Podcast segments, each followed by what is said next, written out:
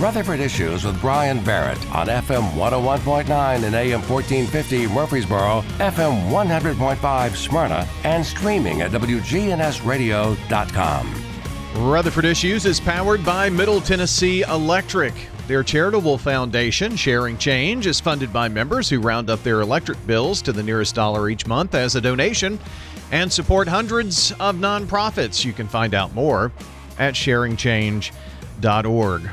Catching up with Brent Carter, he's with Rutherford County Emerg- Emergency Medical Services, or EMS, and um, we were just talking about the uh, fast start to 2024. I guess you all have been pretty busy. It's rocking. It's rocking. it's always rocking. I know. We're averaging eh, about 125 a day, 24 hours. Yeah. Yeah. Um, those are 911 calls. So, yeah. you know. Someone uh, mentioned the number 22 people moving into Rutherford County every day. That I don't doubt it. That's about I an average, you know. They're selling houses before they're ever built. Yeah, I know. You know, I mean, they get the foundation in, and you see the sign up for sale, and then you come back, and they're starting to put the framing up. Mhm. Sold sign out front. It's just I don't um, doubt it. It's it's crazy the the growth that we're seeing, and I'm I'm sure you could probably go back, you know, year over year and just see a steady increase in your call volumes. Oh yeah, oh yeah. I mean, like we talked about last month was um, it's like thirty eight hundred is what we're doing on the nine one one trucks, and then the transport side of it, they've got six trucks running. We're doing we're doing about thirty eight hundred with sixteen trucks. They're doing about four hundred on top of that with six trucks a month. How are you able to? Um, I mean, if as we grow and the call volume goes up, not only do you have to have more paramedics, more EMTs, but you have to have more trucks. You have to have more stations eventually, and you know we're we're in the process of building more stations. Now. Oh yeah, I mean we're behind. Yeah. So really, according you know to the population of Rutherford County, but the two new stations they're fixing to open up. Um, Lascassas, which you know out there in Milton, Lascassas area is growing also, so that's going to help out a bunch. It'll probably open up in the first of March, and then Walter Hill, out that way, will split up a zone. Actually, split up two zones: MTSU zone and Siegel zone, and it'll take a little bit of um, volume off of them when that opens up. And that's supposed to open up around the first of May. And So those are the big. That's um, those are the big stations Yeah. with the storm shelters in them, with EMS in there, fires in there, and then there's an office for a sheriff's officer. So they've all got the um, storm shelters. They've got a communi- communication center in the front of them. They're the big, fancy, nice stations. So you mean that um, you know, uh, instead of there being a constant siren, you know, at my house from the Siegel station, it may be It just could back know, off a little bit. just just a little bit. There About may the be time you just get back to sleep, or yeah, then the truck will go out again. Yeah, there'll be a little pause in there, to let you go back to sleep. the, But and then Plainview, um, you know, they was going to do it in Christiana, but with fire and EMS all together, Plainview is now the new one, so that'll be the fifth, um, the big one that everybody's combined in right now. That's Well, on the books. it, it amazes me that I mean, it's like those trucks are never at the station They don't. because they're always out. Because Mhm. they're, I mean, there's just like I said, a siren going all the time with Oh, something. Yeah. Well, you know, since we got that new GPS system on all the trucks, so as soon as that call comes in to, to our communication center, you know, the computer reads it, and whoever's the closest trucks are going to get it. So, going to get that call. So you might be in Christiana thinking you're going to chill out for 24 hours, and you get a catch a call or Eagleville, and you catch a call into Murfreesboro. If you're the closest truck to that call, you're going to it. Don't matter where your station is. So Well, yeah, so, yeah, maybe- So you are right. They don't get back Yeah. to their station that often. Maybe you you creep out of Eagleville and you wind up in Rockvale and you go to Murfreesboro to the hospital to take someone, and by the time you report that you're clear, then Oh, you don't then have get to a mer- report oh, okay. They give yeah. you a time frame on our computer. You Yeah. know, you got so much time to you know kick off, and then they're gonna put you back in service. But once you're back in service, So- you may be in Murfreesboro. exactly. You might get Yeah. stuck for three more calls in Murfreesboro or Smyrna. Yeah. You know, whoever's running the most, whoever's got the the most trucks out in that area, you might be up here a minute.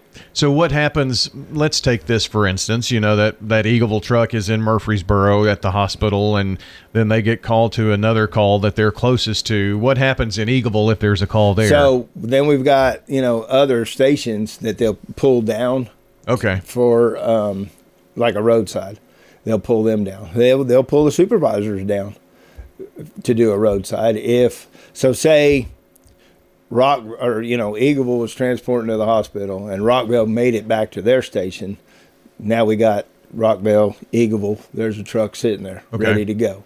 But if Rockvale's out, then you know Christiana or Salem might come in, and it's just a big shuffle to try to keep whatever end of the counties running a bunch of calls So to move trucks around. w- when you say the, a truck at such and such station, they're really not there very often. No, no.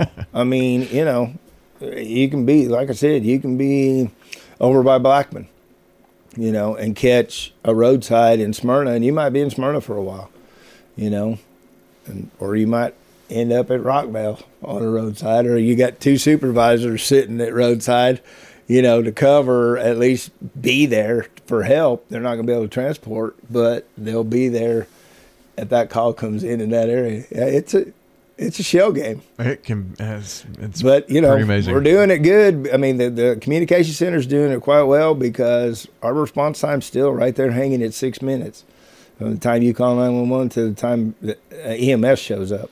Those communications folks are the unsung heroes, aren't Oh, they? They're they watch us behind the scenes. Yep, they take care of us real well. I mean, But now we got fire responding to everything. County fire's pretty much responding to everything. City fire's been responding to everything. We've got police officers in the city. We've got sheriff's officers. You're getting the cavalry.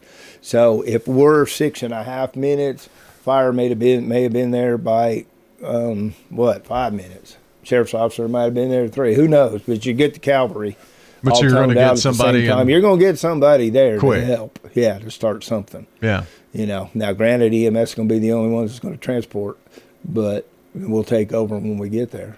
At least there's But at least Something there's happening. somebody there Yeah. to help. yeah. and assessing the situation, and I'm sure that Relaying it to the information is relaying. Yes, huh? sir. Okay. It is via radio or via through the communication center, and then they type it in through the computers. So we're reading who shows up on the scene first, what's going on, and you know, well, the passenger's reading, the driver shouldn't be. Right. But, but yeah, we we kind of got what's going on if we're second or third truck in.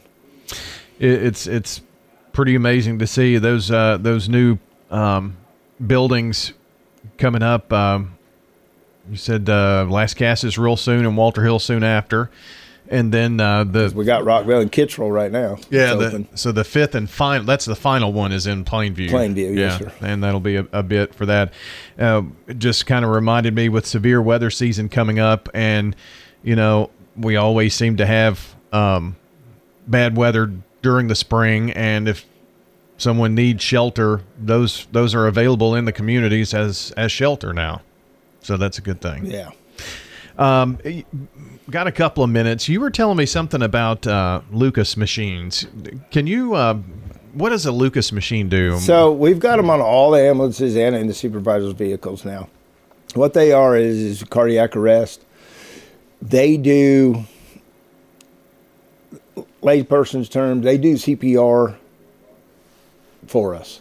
Okay. I guess you call Does it. it look like the hot pads that you It's put on? It's kind of like a it? rainbow that straps to our spine boards. Okay. So if somebody's in cardiac arrest, we're doing CPR, fire's doing CPR, police officers, sheriff's officers, whatever, are doing CPR. But when them Lucas machines show up, it's kind of like a rainbow that goes over the chest of the person. And there's kind of a plunger that goes in right the same position that AHA and everybody teaches to do CPR. Mm-hmm. You set a little dial and it just starts doing the CPR on its own.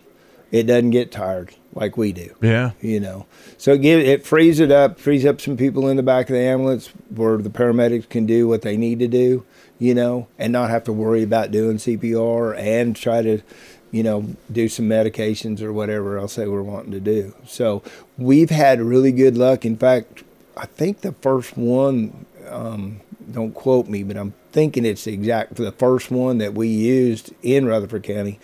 Um, patient walked out of the hospital like three or four days later. Wow. So we're getting a lot more pe- do, uh, people doing that. Um, we're getting ROSC back, which is return of spontaneous circulation. I don't have the numbers of how many's walking out of the hospital, but it's it's growed. It's we've had a big increase. It's we, it's increased so much that our director Brian is wanting to put on a banquet for some of these survivors that have survived from cardiac arrest, and um, you know, get get with them. Sure. You know, let them meet let them meet the let them meet the paramedics that actually that took care of them and things like that, and just kind of get everybody together. Do you think this could be something um, down the road? I mean, you, you see the uh, defibrillators in a lot of places. I mean, could this be something that's now just as popular? It is, and Okay. what's what's really helping is not just the Lucas machine, but bystander CPR. Yeah. That's helped a bunch. You know, the churches, the schools, they've all got the AEDs. Um, they're, they've got people trained. I know of um, a survivor from cardiac arrest that the first person that got to that person was a guy that worked at a storage shed. He started CPR before the police department showed up.